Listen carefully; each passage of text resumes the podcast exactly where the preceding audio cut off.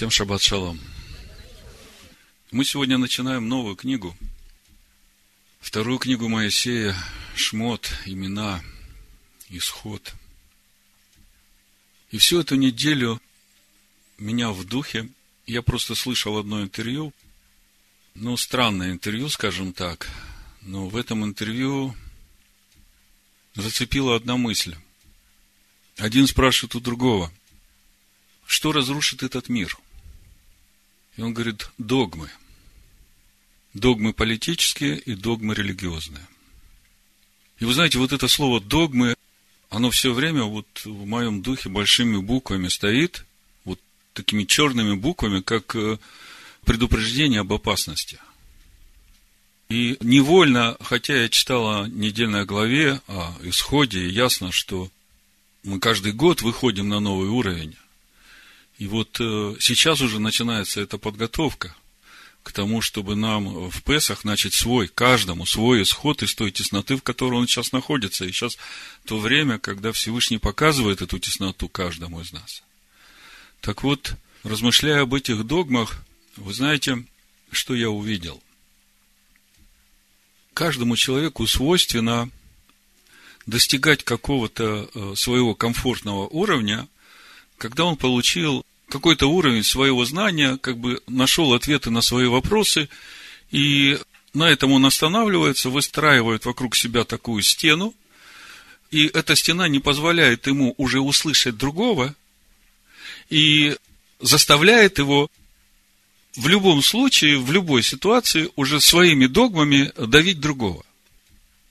В общем-то, я вам скажу так. Там, где есть личные, живые отношения со Всевышним, там нет места догмам. Там, где есть догмы, там религия, там все мертвое. И там вот это противление, ожесточение и желание убить другого за то, что он не думает так, как ты – Поэтому я хочу молиться, чтобы каждый из нас посмотрел внутрь себя. Вы знаете, очень важный момент для нас, для каждого, для того, чтобы нам во всякое время сохранять Божье присутствие в себе, Божий мир в себе. Вы должны всегда помнить, что вода течет туда, где низко. Не надо из себя эту воду лить туда, куда она не течет.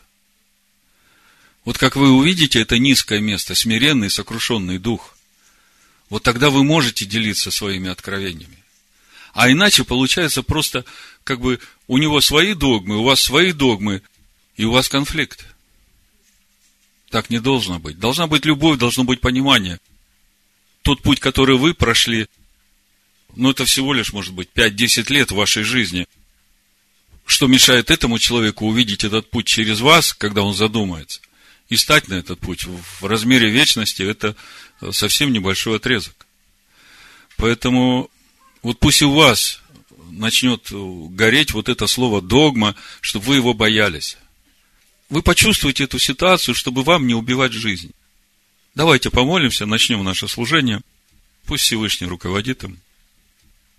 Отче, мы приходим к Тебе в имени Амашиаха Ишуа с благодарностью. С благодарностью за эту жизнь за Духа Твоего, который животворит нас, который руководит нами, который ведет нас в Твою землю правды. Мы предаем это служение в Твои руки.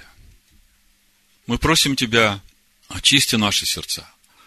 Окропи нас из сопом, омой водою чистою. Убери всякое препятствие между каждым из нас и Тобой, чтобы мы могли в полноте слышать и понимать то, что Ты будешь нам сегодня говорить когда идешь в Дом Божий, будь готов к слышанию. Будь готов к слышанию. Сделай нас готовыми, Отче, к слышанию. И мы с радостью принесем Тебе жертву хвалы и благодарения за Твою милость, за то, что Ты с нами, за то, что Ты отвечаешь на наши молитвы, за то, что Ты все устраиваешь в нашей жизни, за то, что Ты не выпускаешь нас из своих рук. Вы меня, Машеха Ишуа. Амин.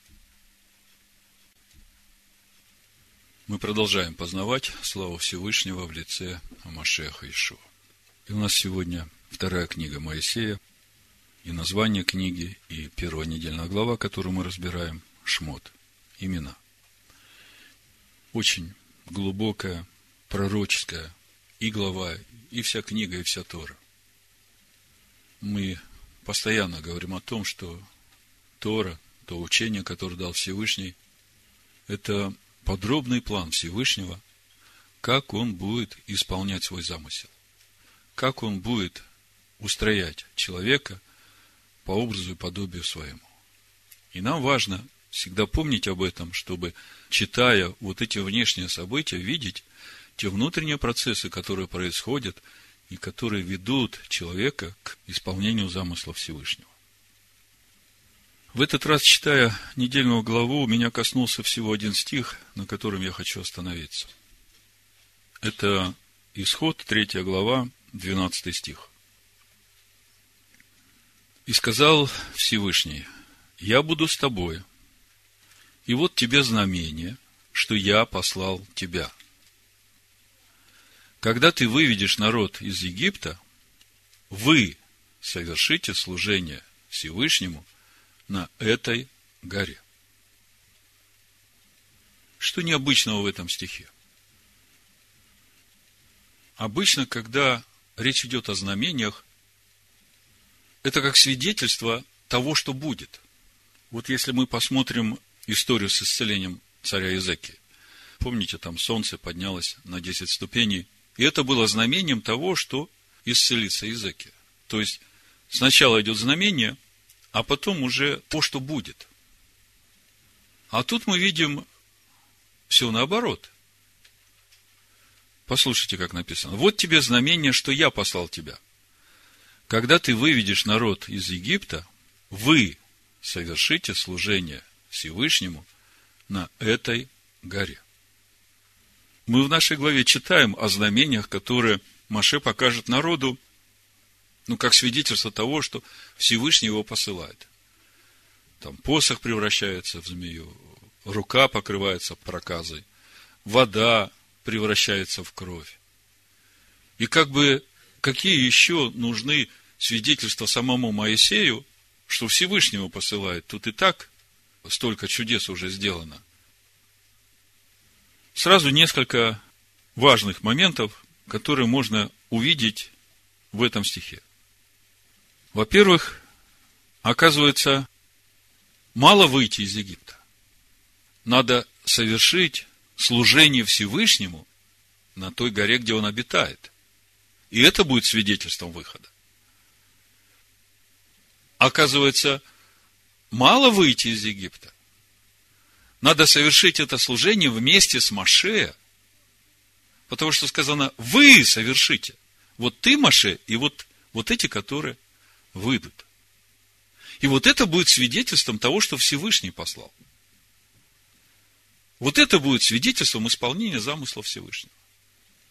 Другими словами, истинный исход из Египта – это возвращение человека к служению Всевышнему. И мы понимаем, что он не нуждается в служении рук человеческих. Все служение Всевышнему – это наши сердца, потому что он возжелал жить в мире нижних, и для этого он творит человека по своему образу и подобию, чтобы, живя в этом человеке, совершать свою волю в этом мире. И вот в этом суть нашего служения Всевышнему – стать его сосудами.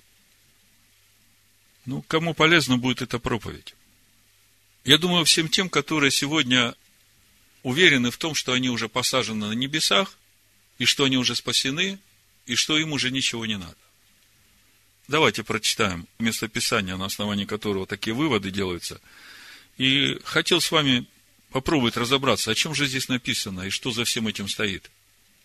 А по сути здесь вот этот весь процесс и стоит нашего совершения до того момента, когда он откроется. Буду читать первая глава послания Ефесянам с 20 стиха. И как безмерно величие могущества Его в нас, верующих, по действию державной силы Его,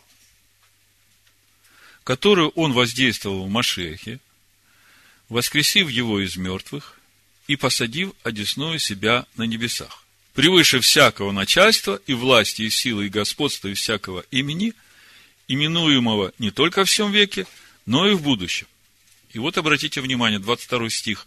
«И все покорил под ноги его, и поставил его выше всего, главою общины, которая есть тело его, полнота, наполняющего все во всем.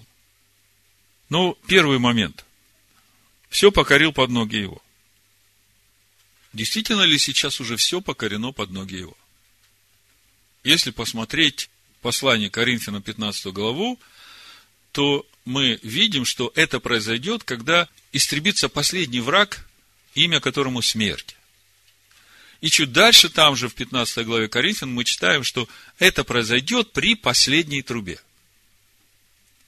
А мы читаем, что все покорил под ноги его и поставил его выше всего главой общины, которая есть тело его. Полнота, наполняющего все во всем. Мы понимаем, что сейчас тело Машеха формируется. Вот когда все будет покорено под ноги его, вот тогда и тело будет готово.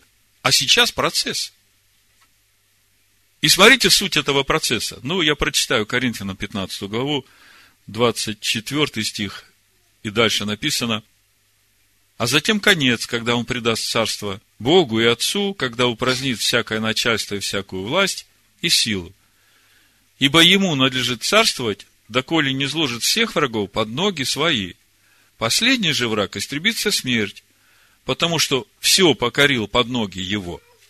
Когда же сказано, что ему все покорено, то ясно, что кроме того, который покорил ему все – когда же все покорит ему, тогда и сам сын покорится покорившему все ему, да будет всесильный все во всем. То есть мы видим, что все покорено под ноги его будет тогда, когда будет побежден этот враг смертью. А в 1 Коринфян 15 главе, в 50 стихе, дальше Павел пишет, «Скажу вам, братья, что плоть и кровь не могут наследовать Царство Божие, и тление не наследует нетление, Говорю вам тайну, не все мы умрем, но все изменимся. Вдруг во мгновение ока, при последней трубе, ибо вострубит, и мертвые воскреснут нетленными. Мы как-то говорили о том, что процесс спасения заканчивается получением нетленного тела. А мы изменимся. То есть, мертвые воскреснут нетленными, а мы изменимся, получим нетленные тела. Ибо тленному всему надлежит облечься в нетление, и смертному всему облечься в бессмертие. Вот это тот момент, когда смерть будет побеждена. Когда же тленное сие облечется в нетление, и смертное сие облечется в бессмертие, тогда сбудется слово написанное, поглощена смерть, победа. Смерть, где твое жало? Ад, где твоя победа? Жало же смерти грех, а сила греха закон. Благодарение Всевышнему, даровавшему нам победу, Господином нашим Ишуа Машеха. Другими словами, вот то, что мы читаем в послании Ефесянах, и все покорил под ноги его, и поставил его выше всего главою общины, которая есть тело его, полнота, наполняющего все во всем, это все уже вот этот последний момент воцарения Всевышнего в этом мире. Заметьте, в этом мире все мы вышли из тех учений, когда нам э, пытались сказать, что нам надо будет вознесенными на небеса, и там мы будем царствовать. А мы видим, что царство будет в этом мире. А вот то, каким образом будет осуществляться это царство, мы потом посмотрим еще в послании фессалоникийцев. Там тоже это видно. То есть, церковь, община Машеха, она не уйдет куда-то отсюда, а наоборот, она здесь будет царствовать. Помните, книга Деяний, Иешуа дает последнее наставление ученикам, и потом возносится на небо, и они стоят, смотрят, ученики на небо, там два ангела говорят, ну, что вы смотрите туда на небо? Он э, также вернется, как ушел сюда, на землю. На землю вернется. Понимаете? То есть, э, вот эта теология восхищения церкви до, во время или после – настоящая церковь, она будет царствовать здесь. И в этом суть седьмого дня, который мы празднуем. Это седьмое тысячелетие царства Бога на земле. А вот что сейчас происходит, вот это очень важно понимать. Говоря о том, что сейчас происходит, вот два места Писания, послание евреям, значит, 6 э, глава, 17 и 20 стих, в 20 стихе написано, куда предтечью за нас вошел Иешуа, сделавшись первосвященником на век по чину Мелхиседека. То есть, это местописание говорит о том, что предтечью, то есть, как бы предварив нас, за нас сейчас вошел туда, воссел на небесах Машех Иешуа. Давайте прочитаем весь контекст. Посему и Всевышний, желая преимущественнее показать наследникам обетования непреложность своей воли, употребил посредство клятву, дабы в двух непреложных вещах, в которых невозможно Всевышнему солгать, твердое утешение имели мы, прибегшие взяться за предлежащую надежду, которая для души есть как бы якорь, безопасный и крепкий, и входит во внутреннейшее за завесу, куда предтечью за нас вошел Иешуа, сделавшись первосвященником навек по чину Мелхиседека. То есть, Машех вошел за нас. И это для нас как бы якорь. Это то, что нас связывает с этим. А второе место Писания, послание евреям 9 глава, 24 стих, написано, ибо Машех вошел не в рукотворенное святилище, по образу истинно устроенное, но в самое небо, чтобы пристать ныне за нас, пред лицо Всевышнего. То есть, опять мы видим, что не мы вошли, а Машех вошел, и он наш якорь там. А мы здесь, и мы в нем, и вот тот путь, который мы проходим, восходя на ту гору, мы приготовляем себя к тому служению, которое мы должны совершить Всевышнему на горе. Другими словами, свидетельство нашего выхода из Египта, настоящего выхода из Египта, будет именно в том, что мы будем служить Всевышнему на горе. Но учитывая то, что Тора духовно, гора Всевышнего – это то место, где он обитает. Это то место, куда нам нужно прийти. И когда возникает вопрос, на какой горе, то первое место Писания – это послание евреям, 12 глава, 22 стих, мы читаем, «Вы приступили к горе Сиону, к ограду Бога живого, к небесному Иерусалиму и тьмам ангелов, торжествующему собору и церкви первенцев, написанных на небесах, к судье всех Богу, к духам праведников, достигших совершенства, и ходатаю Нового Завета Иешуа и кровекропления, говорящие лучше, нежели Авелева. То есть, смотрите, вы приступили к этой горе, а служение надо совершить на самой горе, то есть надо подняться. И мы видим, что на этой горе духи праведников, достигших совершенства. Мы видим, что на этой горе община первенцев Всевышнего. И вот все святые, которые перечислены в 11 главе послания евреям, пророки, которые были гонимы, убиваемы, вот они все там. А мы приступили. Кто-то к началу горы, кто-то чуть выше поднялся, кто-то до середины горы уже дошел. Мы идем туда. Но дальше написано, 25 стих, смотрите, не отвратитесь и вы от говорящего. Если те, не послушав глаголившего на земле, не избегли наказания, то тем более не избежим мы, если отвратимся от глаголящего с небес, которого голос тогда поколебал землю, и который ныне дал такое обещание, еще раз поколеблю не только землю, но и небо. И слова «еще раз» означают изменение колеблемого, как сотворенного, чтобы пребыло непоколебимое. Итак, мы, приемля царство непоколебимое – Будем хранить благодать, которую будем служить благоугодно Всевышнему, с благоговением и страхом, потому что всесильный наш есть огонь поедающий. То есть мы говорим о том, что есть знамения, которые свидетельствуют о том, что именно Маше вывел народ из Египта, и суть этого знамения, народ, который вышел с Моисеем, они совершат служение Всевышнему на горе. Вот когда мы смотрим на то, что произошло с народом по выходе из Египта, по сути, на эту гору, вот в то время, когда Маше привел народ к горе, взошел только один Маше. А Аарон, его сыновья и старейшины были приглашены зайти на гору, но они посмотрели на Всевышнего издали, так написано. Потом мы дальше видим, сейчас мы посмотрим это все по тексту. Всевышний уже не приглашает старейшин, только Маше и Аарона зайти на гору, но мы видим, что восходит только Маше.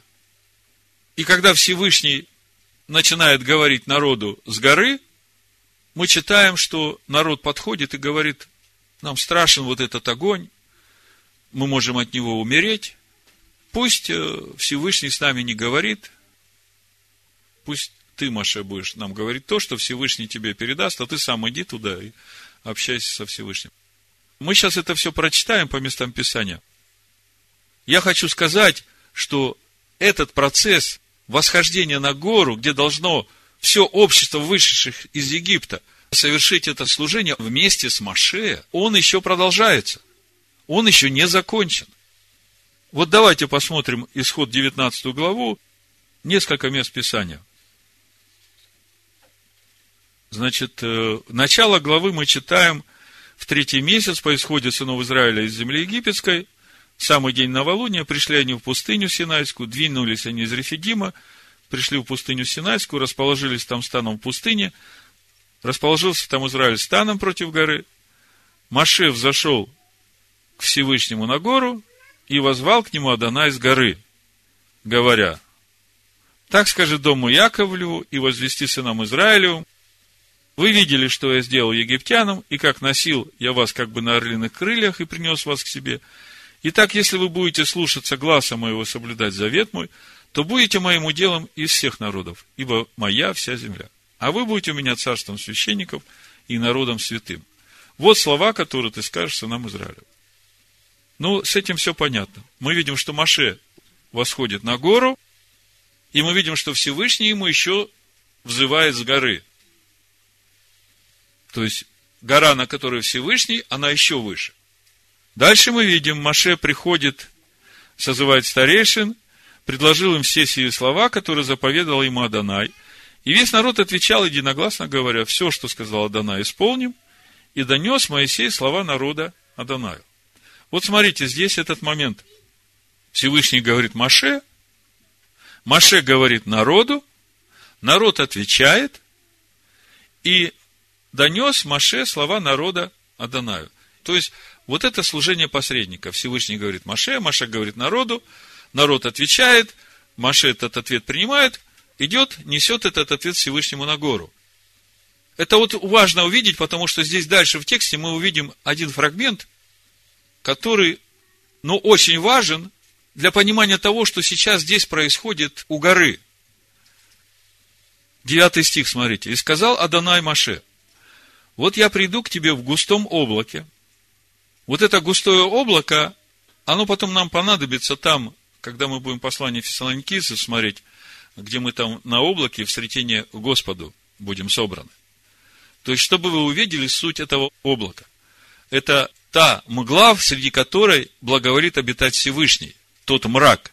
И в глазах сыновей Израиля это облако, как огонь поедающий. Я хочу, чтобы вы это всегда помнили. Мы сейчас к этому придем.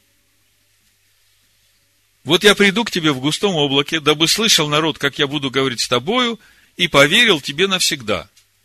То есть, что там было до этого? 49 дней. Всевышний вел народ ко встрече с ним на горе, и за это время народ должен был приготовить свои сердца к встрече со Всевышним. Народ постоянно ропщет, огорчает Всевышнего. Мы скоро это все будем изучать.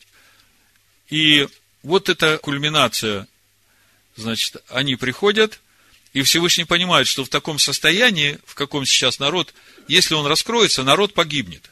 Вы понимаете, что значит раскрытие Всевышнего, когда есть нечистота? Он ведь огонь поедающий. И поэтому Маше говорит, вот я приду, буду с тобой говорить, чтобы народ тебе поверил, потому что Всевышний уже принял решение, что он будет учить народ через скинию по образу. И вот смотрите – дабы слышал, как я буду говорить с тобою, и поверил тебе навсегда. Мы видим, значит, э, Всевышний сказал Маше, что Всевышний будет говорить с Маше. А народ это услышит и поверит Маше. И дальше, как бы по логике, как мы читали выше, значит, Маше должен прийти сказать эти слова народу, народ должен что-то ответить, и Маше должен этот ответ принести Всевышнему. И вот этот вот фрагмент здесь пропущен, здесь нет ничего об этом. Сразу следующее предложение мы читаем, и Маше объявил слова народа Адонаю. Видите? Это все в девятом стихе. Вот я приду к тебе в облаке, дабы слышал народ, как я буду говорить с тобою, и поверил тебе навсегда. И дальше и Маше объявил слова народа Адонаю. Спрашивается, а что Маше объявил Адонаю? Что там произошло вообще? Так вот, произошло следующее. Маше пришел вниз, говорит народу, вот Всевышний будет говорить со мной, вы это услышите, чтобы вы поверили мне навсегда. А народ говорит, а чего это Всевышний только с тобой будет говорить? Мы хотим, чтобы Всевышний и с нами говорил. Маше приносит вот эти слова Всевышнему, говорит, народ хочет, чтобы ты с ними говорил. И Всевышний говорит Моисею, хорошо, пойди к народу, освети его сегодня и завтра, пусть вымоют одежды свои, чтобы быть готовым к третьему дню, и в третий день сойдет Адонай пред глазами всего народа на гору Синай.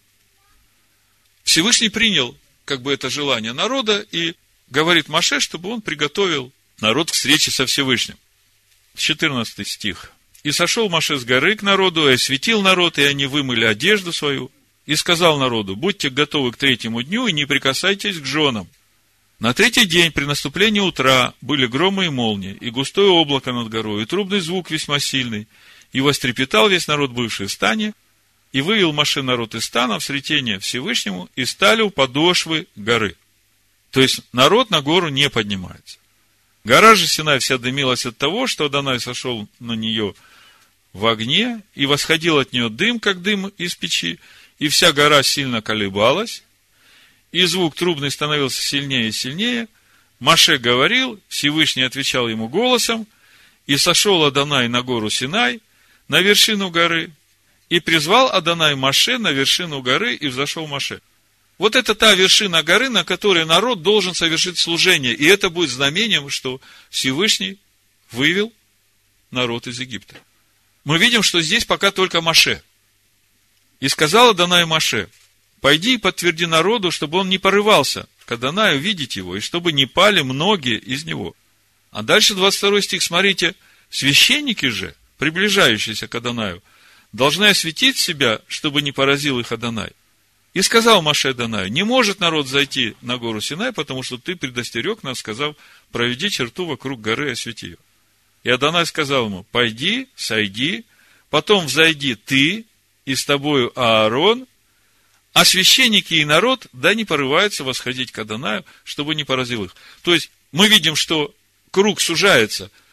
Вроде бы сначала народу уже нельзя восходить, только священники могут зайти. А следующая ступень Всевышний видит, что священники не готовы. Он говорит, пойди, сойди, потом взойди ты, и с тобой Аарон. А священники и народ не порываются восходить к Господу, чтобы не поразил их. То есть, и священники не готовы. А у нас-то свидетельство, что Маше вывел народ именно в том, что все поднимутся на гору. И сошел Маше к народу и пересказал ему. Ну и дальше 20 глава книги Исход начинается. Всевышний начинает говорить свой завет народу. И что в этот момент происходит там с народом? Второзаконие, 5 глава, 22 стих, мы читаем.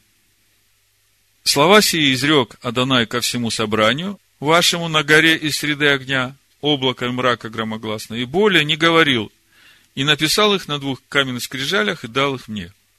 И когда вы услышали глаз из среды мрака, и гора горела огнем, то вы подошли ко мне, все начальники колен ваших и старейшины ваши, и сказали, вот показал нам Адонай Всесильный наш славу свою, величие свое, и глаз его слышали мы из среды огня. Сегодня видели мы, что Всесильный говорит с человеком, и сей остается жив. Но теперь для чего нам умирать? Ибо великий огонь сей пожрет нас, если мы еще услышим глаз Адоная Всесильного нашего, то умрем. Ибо если какая плоть, которая слышала бы глаз Всесильного живого, говорящего из среды огня, как мы, и осталась жива. приступи ты и слушай все, что скажет тебе Адонай Всесильный наш, и ты пересказывай нам все, что будет говорить тебе Адонай Всесильный наш, и мы будем слушать и исполнять. То есть, народ отказывается восходить на гору, потому что он испугался этого огня. Послушайте, но та гора, на которой нужно совершить служение всем вышедшим из Египта, она именно такая. Чтобы туда подняться, надо пройти через этот огонь. По-другому не получается. Потому что там пребывает Всевышний, а десную его огонь поедающий. Дальше мы смотрим 24 главу. После того, как Всевышний объявил свой завет, в первом стихе Всевышний говорит Маше. И Моисею сказал он, «Зайди к Адонаю ты и Аарон, Надав и Авиуд, и семьдесят из старейшин Израилевых, и поклонитесь и издали». Слышите? То есть, мы только что читали о том, что Всевышний сказал, что священникам не надо подниматься, они погибли. А теперь вот, когда народ уже сказал, что мы не хотим подниматься на гору, да, мы не хотим в этом огне гореть, Всевышний говорит, хорошо, вот пусть старейшины, священники поднимутся и издали посмотрят на меня. И вы знаете, вот это вот издали, по сути, это и есть вот эта форма служения через скинию по образу. Понимаете? Но это не есть то, что является свидетельством того, что действительно совершился окончательно исход из Египта. Потому что окончательный исход из Египта – знамение. Народ будет служить весь на горе. Как мы читаем, вы совершите служение мне на горе. И вот мы читаем, значит, э, Маше сказал Всевышний, взойди к Каданаю ты, Аарон, Надав и Авиут и семьдесят из старейшин Израилевых, и поклонитесь издали. Маше один пусть приблизится к Каданаю, а они пусть не приближаются, и народ пусть не восходит с ним. Потом взошел Маше, Аарон, Надав и Авиуд и семьдесят из старейшин Израилевых. И видели всесильного Израилева, и под ногами его нечто подобное работе из чистого сапфира, как самое небо ясно. И он не простер руки свои на избранных из сынов Израилевых. Они видели всесильного и ели и пили. И дальше Маше говорит, и сказал Всевышний Маше, взойди ко мне на гору и будь там. И дам тебе скрижали каменные законы заповеди, которые написал для научения их – то есть, то, куда взошли Надав, Авиут, Аарон и старейшина, это не было еще вершина горы. Мы потом в Торе читаем о том, что когда через год было поставлено скиния, и священники готовились к тому, чтобы начать самостоятельно служить, и вот тот первый день, когда они начали самостоятельно служить, мы видим, что Надав и Авиуд погибли. Это еще один штрих, который говорит о том, что они еще не были готовы приблизиться ко Всевышнему. А дальше мы видим, Всевышний говорит, Маше, взойди ко мне на гору. Значит, 13 стих читаем. «И встал Маше с э, Егошева, служителем своим, и пошел Маше на гору Божию, а старейшинам сказал, оставайтесь здесь, доколе мы не возвратимся, вот Аарон и Ор с вами, кто будет иметь дело, пусть приходит к ним. И взошел Маше на гору, и покрыло облако гору. Я хочу, чтобы вы понимали, что гора – это не физическое место. Гора – это духовный уровень, на который мы поднимаемся. И как сегодня сестра говорила, это не есть прямая линия. Но это гора, на которую мы поднимаемся. И свидетельством нашего окончательного исхода из Египта будет вот именно то служение, которое мы совершим ему на горе – Значит, мы видим, что Маше поднимается на гору, 16 стих, слава Аданая осенила гору Синай и покрывала ее облако шесть дней, а в седьмой день Адонай возвал к Маше из среды облака, и 17 стих, вид же славы Аданая на вершине горы был пред глазами сынов Израилевых, как огонь поедающий. Маше вступил в середину облака и взошел на гору. Вот этот стих говорит о том, через что должны все мы пройти, потому что нам надо вместе с Маше там совершить служение. Как мы читали в начале, 12 стихе 3 главы, и сказал Всесильный, я буду с тобою, и вот тебе знамение, исход 3 глава, что я послал тебя. когда ты выведешь народ из Египта, вы совершите служение всесильному на этой горе. На горе вы. То есть все вместе. И тут мы видим, что только Маше поднимается на эту гору, и сложность в том, чтобы подняться на гору, именно в этом огне, который там. И народ боится этого огня, по сути, огонь закона Всевышнего, который поедает всякую нечистоту, и для того, чтобы туда подняться, надо пройти через этот огонь. Ну, кто такой Моисей, мы уже не один раз говорили. Мы говорили о том, что Моисей – это верный свидетель Всевышнего в доме Всевышнего, в теле Машеха. И он как раз возвестил все, что нужно возвестить, еще дал свидетельство, потому что он единственный из всех вышедших пошел вот этим путем, духовным путем, как мы читаем в 33 главе Исход, помните, он говорит, если я приобрел благоволение в очах твоих, то молю, открой мне путь твой, дабы я познал тебя, чтобы приобрести благоволение в очах твоих. То есть, вот этот путь, путь Аданая, Маше прошел тот путь, которым прошел отец наш Авраам, которым прошел отец наш Ицхак, отец наш Иаков. И в нашей главе мы видим, что Всевышний связывает свое имя с Авраамом, Ицхаком и Яковом и говорит, это имя мое навеки. То есть, вот тот путь познания, который прошли отцы, это образец для всех нас, как пример для того, что и нам надо пройти этим путем. Вы помните, как Иаков благословляет сыновей Иосифа, Ефрема и Минаша? И мы как-то говорили, что это и есть вот э, прообраз уверовавших из язычников, которые через Ефрема и Минаша, как дети, которые родились от Машеха и церкви из язычников, как они прививаются к иудейской маслине, как они входят в общество израильское. Там Яков, когда их благословляет, он говорит, имя отцов моих Авраама и Ицхака, да будет наречено на них. Когда мы говорим об имени, мы говорим о сущности, то есть о том богопознании, о том познании Всевышнего, которое прошли отцы. И дальше он говорит, что а остальные дети, которые у Иосифа родятся, они будут под именем этих братьев получать наследие. То есть, все те, которые родились в первом веке, вот церковь из язычников, где апостол Павел проповедовал истинного Машеха, это как образ Ефрема и Манаси, которые родились Иешуа от церкви из язычников. А вот все остальные, они должны получить э, наследие под именем этих, которые были в первоапостольской церкви, уверовавшие из язычников. Что же сейчас для нас э, самое важное? Надо понимать, что нас ожидает впереди очень серьезная проверка. Проверка прохождения через этот огонь. Огонь закона Всевышнего. И только пройдя через этот огонь, мы будем способны совершить служение Всевышнему на вот этой горе, где обитает Всевышний. Как-то помню, мы уже этой темы касались, и я все время говорил, что когда в Песах мы выходим из э, Египта с верой в то, что Машех Иешуа, как агнец закланный, пролил за нас свою кровь, чтобы искупить нас от греха, с этого начинается наш путь вот на эту гору.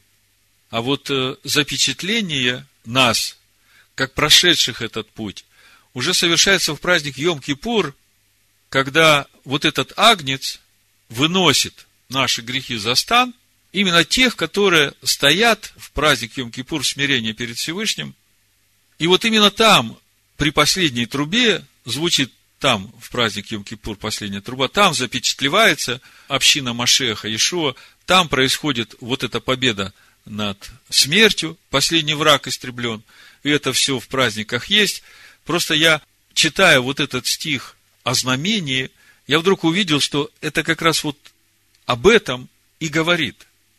Помните, мы когда в этом году, мне кажется, разбирали 22 главу Барышит, мы говорили о названии этой горы. Авраам дал название этой горы, на которую он поднялся, чтобы принести в жертву Ицхака. И там написано Авраам назвал эту гору Адонай Ира. И переводится как э, Адонай усмотрит. Но на самом деле, если читать дословно, то Адонай будет смотреть на этой горе. Там Ира – это смотреть будущее время, будет смотреть. И мы говорили, а на что же будет Адонай смотреть на этой горе? Вот я сейчас прочитаю вам несколько мыслей из комментариев Раши, что говорят об этой горе мудрецы. Это 14 стих, Барышит, 22 глава. Нарек Авраам имя месту тому, Адонай Ире, Адонай будет смотреть. Посему и ныне говорится, на горе Аданая усмотрится, а Раши говорит, на горе Адонай будет зрим. Значит, на что же Адонай будет смотреть на этой горе? Вот по моему пониманию. Адонай будет смотреть на то, кто принадлежит Машеху, кто умертвил свою душу ради него, чтобы искупить их от тех грехов, которые они сделали в Первом Завете. То есть есть завет, который Всевышний заключил со своим народом. И он неизменен. Это те десять речений. И у пророка Иеремии мы читаем, что именно эти заповеди будут записаны на сердцах. То есть содержание завета не изменяется, носитель меняется. С каменных скрижалей на сердца людей записывается.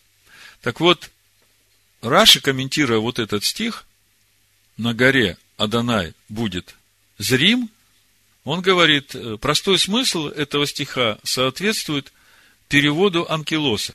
Здесь будет служение грядущих поколений. Вот оно где произойдет. А что произошло на этой горе? Вот вы вдумайтесь духовно. И Авраам, и Ицхак полностью умерли для себя. Вот это произошло на этой горе. И вот именно это дало им способность увидеть вот того агнца, который был принесен в жертву за Исхаком. Так вот, когда мы поднимаемся на эту гору, ясно, что мы не идем прямо, мы падаем, поднимаемся.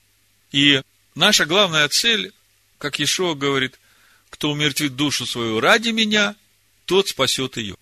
И вот это то, через что мы проходим.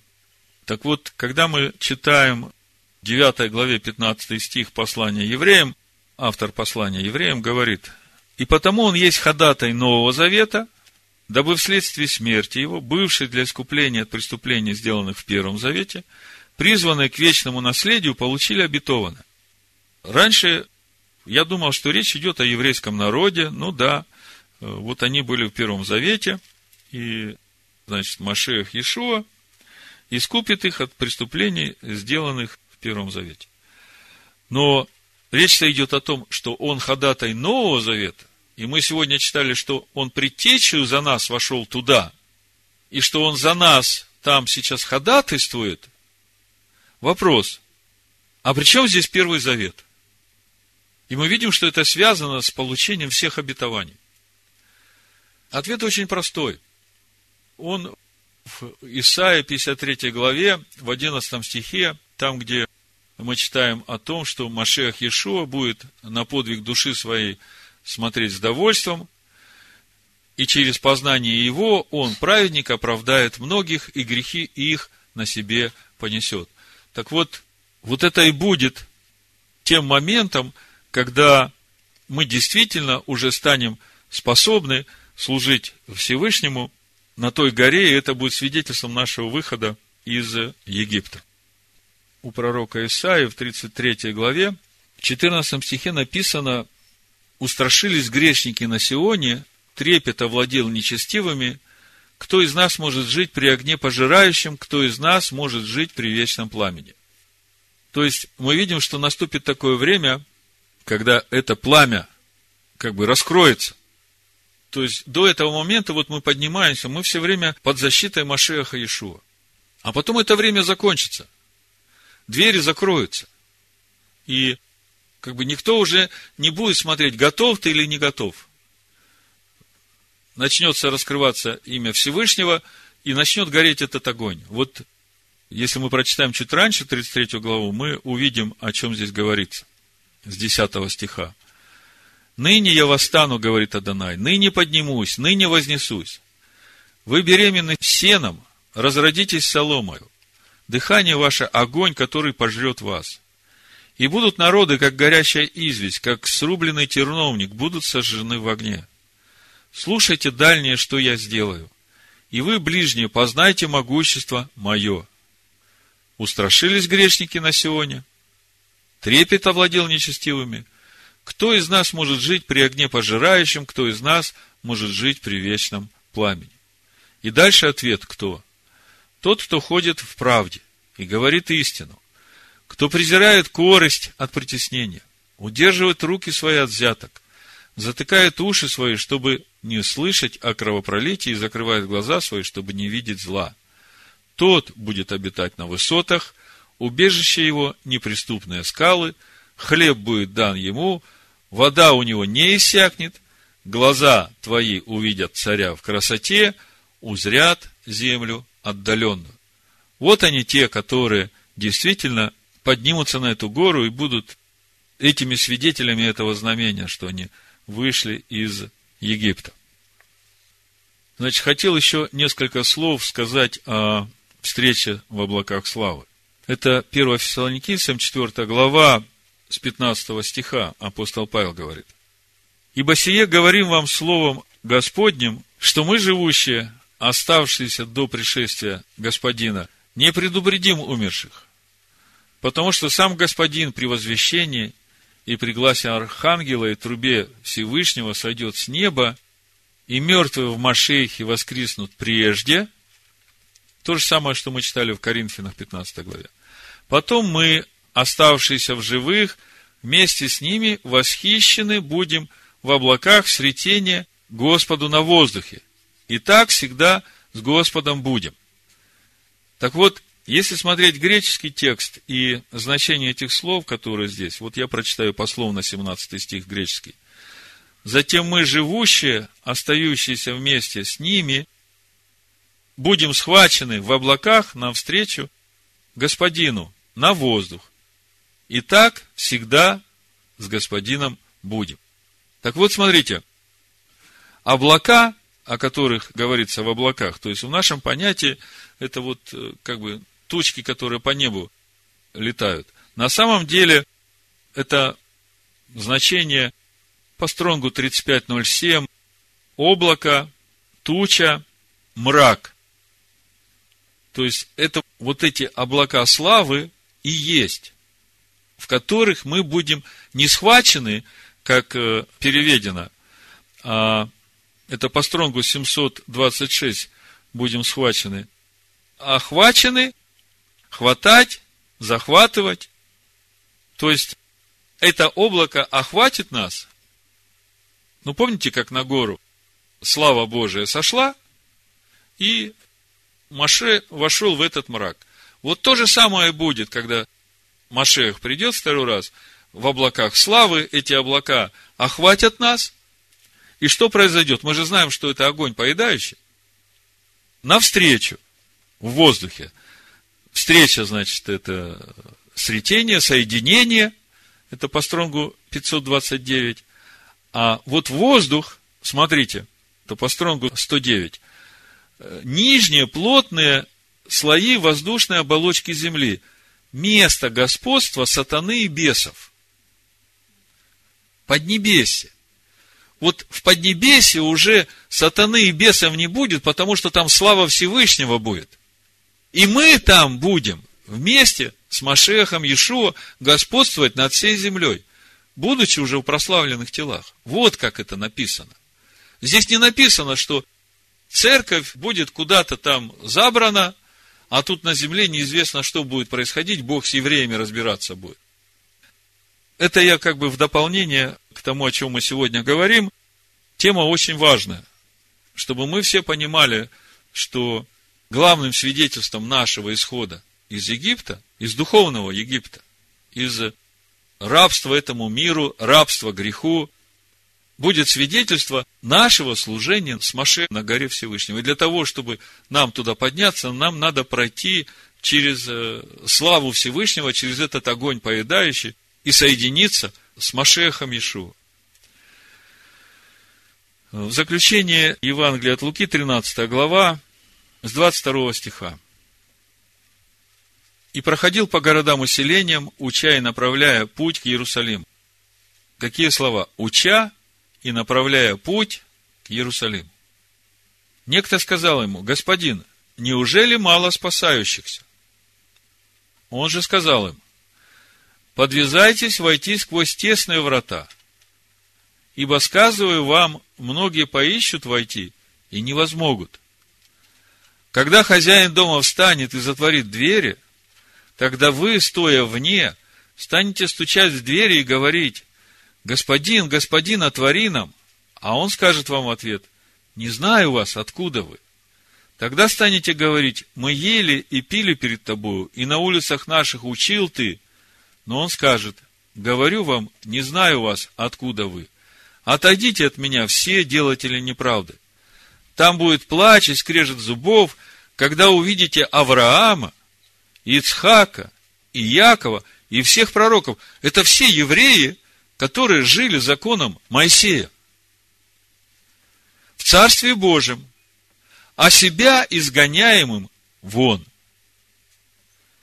И придут от востока и запада, и севера, и юга, и возлягут в Царстве Всевышнего. И вот есть последние, которые будут первыми.